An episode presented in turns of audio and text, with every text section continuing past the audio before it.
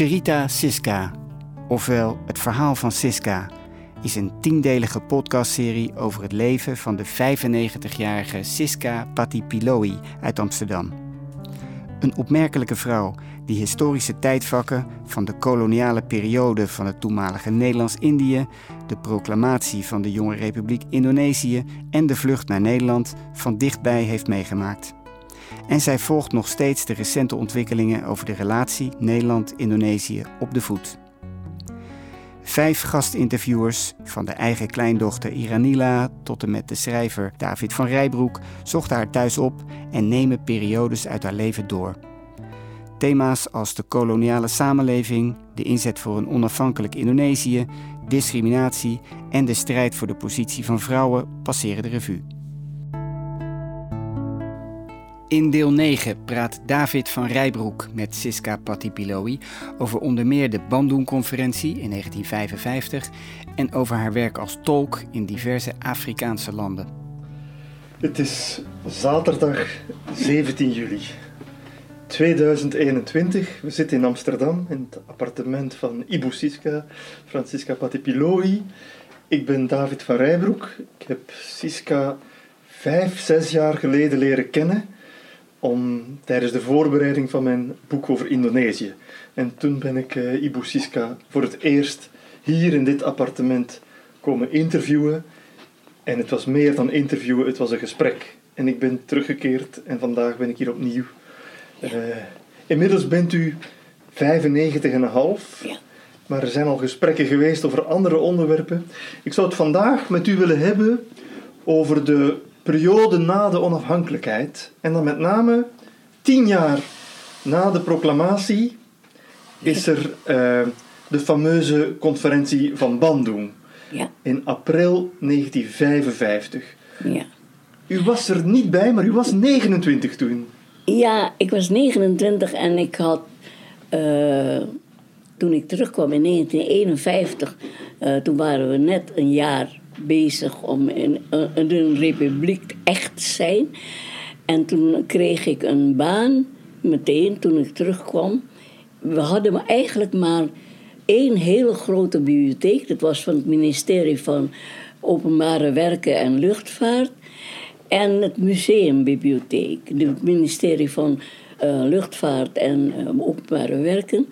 Uh, dat was het oude departement van Nederlands-Indië. Ja. En dat had 340.000 boeken. Zo. In Frans, Engels en Duits.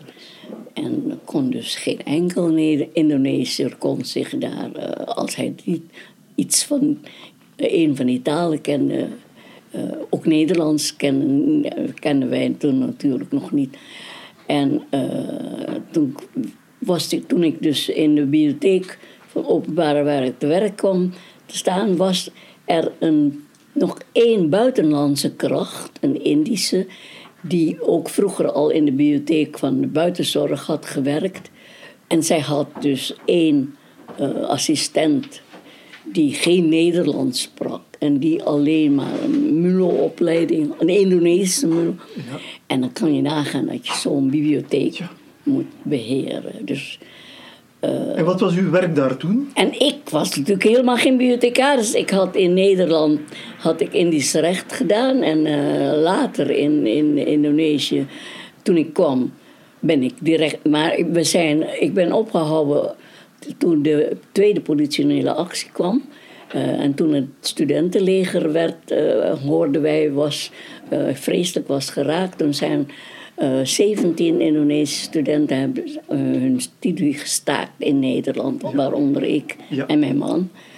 En dat was toen nog mijn man niet. Maar goed, in ieder geval, toen ik naar Indonesië kwam, toen had ik dus geen opleiding voor bibliothecaris gehad, maar ik had wel een HBS-opleiding gehad. En ik, daar kreeg je dus Engels, Frans en Duits en Nederlands. En Indonesisch natuurlijk maar uh, dat bedoel ik in de republiek tijd. Dus uh, daar zat ik dan met die bibliotheek. En er, werd wel, er waren wel bij het ministerie hoge functionarissen die die bibliotheek wel nodig hadden voor hun werk. Door wie werd die bibliotheek gebruikt? door de ambtenaren van het departement van openbare werken. Ja. En hij was eigenlijk in Bandung, want daar was ook de technische hogeschool. De eerste hogeschool van Indonesië was ook in Bandung. Nou, dus toen was gelukkig een, mevrouw Vrede de Stuurs, dat was een eh, Nederlandse vrouw van een eh, professor Vrede de Stuurs, die had toen in de Indonesië ook al eh les gegeven in sociologie, geloof ik. Of ik weet niet wat zijn vak was. Maar zij was onder andere, had ze een bibliotheekdiploma van de Sorbonne in, in Parijs. En eh, zij was dus gevraagd om te helpen, eh, onder andere me- de, de bibliotheek eh, te helpen begeleiden. Ja, ja, ja. En Vrede de Stuurs had gezegd: er moet hier een bibliotheekopleiding komen, want anders kunnen de ministeries nooit fatsoenlijk hun werk doen. En toen heeft zij een bibliotheekacademie opgericht. En de eerste bibliotheek had maar tien studenten. Die waren allemaal op een HBS geweest, want anders hadden ze ook niks aan een opleiding natuurlijk. Ja, ja. En toevallig, eh, na, na 2,5 jaar, deden wij dus eindexamen. Gelukkig eh, slaagde iedereen. Maar ik had toevallig het hoogste aantal punten. En toen kreeg ik van de Franse ambassade een beurs van zes maanden in Parijs. Oh ja? Om de bibliotheken daar eh, te bekijken. Ja. Dus daar was ik van eh, eh, 1954 december tot mei 1955. Dus ik heb net de Afra-Asica eh, gemist, De helaas. conferentie van Bandung, op dat moment zat u zelf in Parijs. Ja, ja. Drong dat nieuws door tot in Parijs? Heeft u daar iets van opgevangen? Helemaal niet. Nee. Ja. ja, dat was wel echt raar eigenlijk. Ja. Maar toen werden er eigenlijk daarna kwamen er allerlei Afro-Aziatische van Sukarno en die Egyptenaar en Nasser. en, en, Nasser en van India Ja. waren toch Nehru. wel bezig om eh, de Azië-Afrikaanse wereld eh, te, te laten ontwaken. Ja. En Sukarno was wat dat betreft een ongelooflijke manager of zoiets. Of tenminste, hij kon echt goed eh, denken van dat moet eigenlijk er zijn enzovoort. En dus de, een van de eerste conferenties was de Afro-Aziatische filmconferentie. In, eh, dat was toen in Bali. En verder werden de films geverteerd. En dat begon ik eigenlijk mijn eerste vertaaljob. Op die conferentie heeft u getolkt? Of, ja, eh, heb ja. ik dus, want er waren natuurlijk Fra- eh, van Afrika en Afrika een heleboel Frans en Engels sprekende mensen. En u tolkte tussen het Indonesisch en het Frans, het Indonesisch Nou, en het Engels. Me- meestal, toen, toen was Sukarno nog, de, en hij kende natuurlijk wel erg veel talen, maar ik moest eh, andere eh, hoogwaardige mensen die ook erbij te, aan te pas kwamen, die kenden meestal hoogstens een heel klein beetje Engels, maar verder alleen Indonesisch. Dus mijn vertaling was vooral van het Engels of het Frans naar het Naar Indonesisch. het. Want van het eh, Indonesisch naar het Engels was eigenlijk niet zo nodig. Dat, dat was eh, mijn hoofdtaal. En er waren dus wel een aantal. Ik, ik heb geteld later, onze vertalersclub bestond uit ongeveer 14 mensen. Voor- Veertien mensen. Ja. Maar dat was niet het enige congres wat u gedaan heeft, niet de enige conferentie. Nee, het, was, eh, het begon met de film. En toen was er een, ook de islamitische conferentie. De Afro-Azië-Islamitische conferentie. En dat was eh, e- de enige grappige dingen die ik heb meegemaakt. Toen werd er gesproken.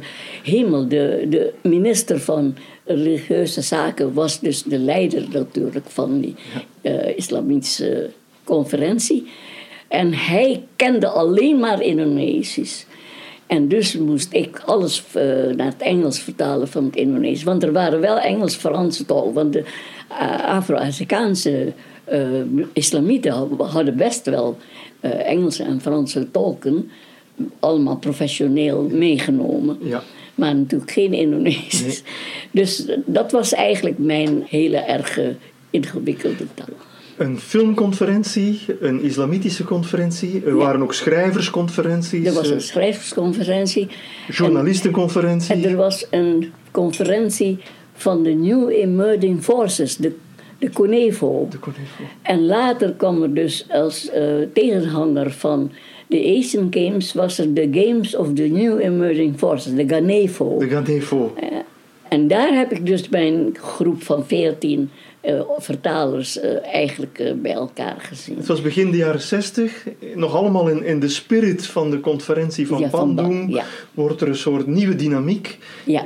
Klopt het ook dat die Ganevo, die Games of the New Emergent Forces, Die Games of the New Emerging Forces die kwam al in 1955, 56 of 57 al. En die is helemaal gebouwd door eh, Moskou. Een heel Olympisch dorp en een stadion. Heel prachtig werkelijk. En, en dan vroeg ik me, hoe heeft Indonesië dat dan kunnen betalen? Dat hebben ze terugbetaald in drie jaar reis eh leveranties leveranties of zoiets. aan Rusland. Aan Rusland, ja. Want En het was dat de- was dus ook al het begin van eh, de non-kapitalistisch wee om met elkaar te, te, Ja. te- samen te werken eigenlijk. Hè. Dat is ook mijn grootste gerief, of eigenlijk de crime vind ik van de westerse wereld en in de eerste plaats van Nederland natuurlijk. Dat ze eh, ons dat ontnomen hebben. Hè. Die hele, eh, want eigenlijk was de, de, we- de wereld was eigenlijk alleen maar een, een zevende van de, van de hele wereld. Hè. Die, dat kleine West-Europa eigenlijk. West-Europa was maar een zevende Ja, van de hele ja, wereld. ja. Dan hebben we het over het kapitalisme voor de onafhankelijkheid. Na Ja. de onafhankelijkheid Ja. zijn het vooral de Amerikanen die Ja, zich gaan moeien Ja, de- met... maar, maar die waren eigenlijk pas in de 18e eeuw eh, eh, Precies.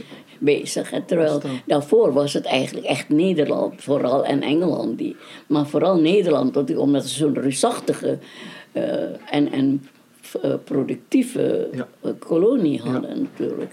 Hoe keken de Amerikanen naar die Games of the New Emergent Forces? Dat weet ik eigenlijk niet. Want ik herinner me dat. Ik was toen. Mijn vader heeft mij in 1947 naar eh, Leiden gestuurd om uh, Indisch recht te studeren. Omdat eh, ik was. in 1946 januari kwam de Nika al met, met de Engelsen in, in Indonesië om de rust en vrede te herstellen. En om die arme Indonesiërs ja, te helpen tegen hun terroristische broeders. En toen eh, was er de concurrentie van Ligajati in eh, 1947. En toen was het een beetje rustig. Ja.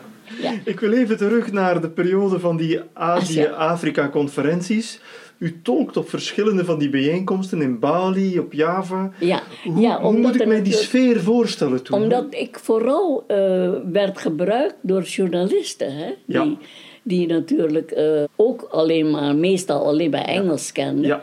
En eh, het is toch nog iets anders of je het kent of dat je het kunt vertalen. Ja. En, en vooral simultaan vertalen als er conferenties waren. En dat was dus, eigenlijk was ik zo de enige die dat dan wel snel van het Indonesisch naar nou, een vreemde taal was, was voor mij niet zo moeilijk. Ja. Maar van vreemde taal naar het Indonesisch, wat natuurlijk veel armer was dan de westerse talen. Dat, was, eh, dat, dat wilde niemand eigenlijk graag doen. En dat, daarvoor heb ik dus erg veel training gehad, zal Ja. ik maar zeggen. Ik kan me inbeelden, simultaan vertalen, dat is een hele stresserende, hele geconcentreerde job. Je moet er echt je hoofd bij houden. Maar heeft hij iets kunnen merken van die, van die sfeer op die conferenties?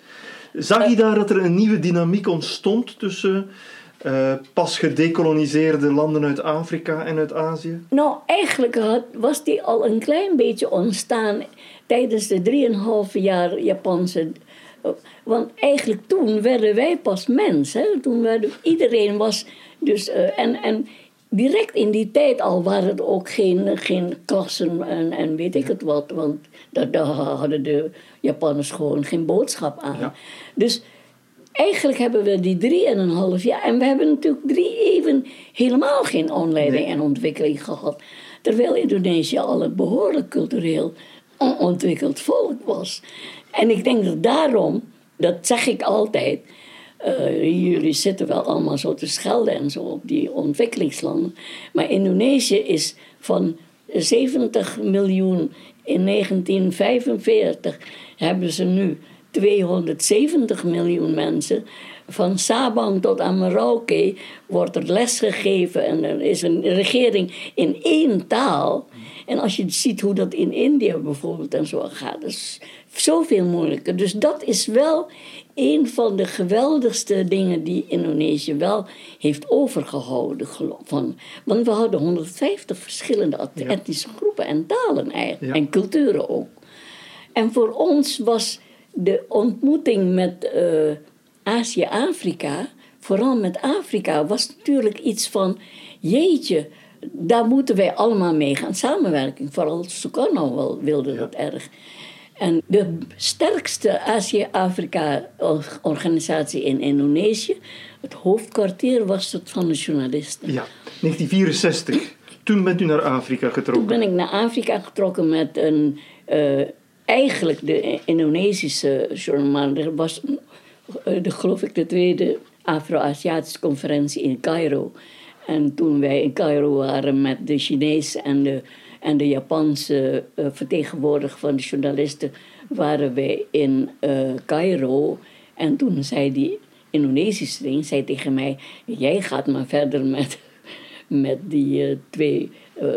want ik, ik moet de conferentie van waar Sukarno ook bij zit hier het, het vertegenwoordigen. Ja. Dus, en toen ben ik dus in die negen landen met die twee, hoe heet dat nou? Eh, die twee journalisten, een Chinese en een Japanse journalist. Ja. En u was in, in Egypte, bent u geweest? Uh, in Egypte was onze eerste. En uh, er was alleen maar één vrouwelijke journalist. Uh, en, die ons daar die piramide enzovoort ja. heeft gebracht. Maar de journalisten kenden wel daar Engels, hè, de mannelijke. Spraken Engels, ja. En, en toen, zeg, toen werd er besloten, ja, eh, nou, dan ga je dus maar eerst naar Mali en dan pas naar uh, Congo-Brazzaville, geloof ik. Tanzania bent u geweest? Ja, Tanzania. Ja. Uh, wat mijn eerste indruk voor Mali vond ik zo ongelooflijk waardering. Dat de kampongmensen spraken ook Frans. En ze aten stokbrood. Nou, dat, dat, dat, dat vond ik gewoon... Hoe de, wat een ander koloniale ding was daar dus. Alsof ze in het binnenland van Java in een dorpje krentenbollen Ja, ja.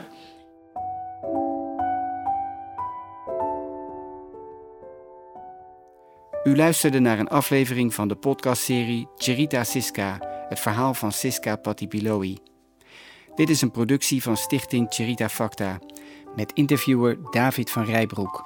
Opname Sam Jones. Eindmontage en nabewerking Guido Spring en Rob Gerritsen. Redactie Carol Burgemeesteren, Tino Patipiloi en Victor Jozef. Deze serie is tot stand gekomen met steun van het Fonds Collectieve Erkenning Indisch Molux Nederland. Meer informatie over Cherita Siska vindt u op www.cheritafacta.nl.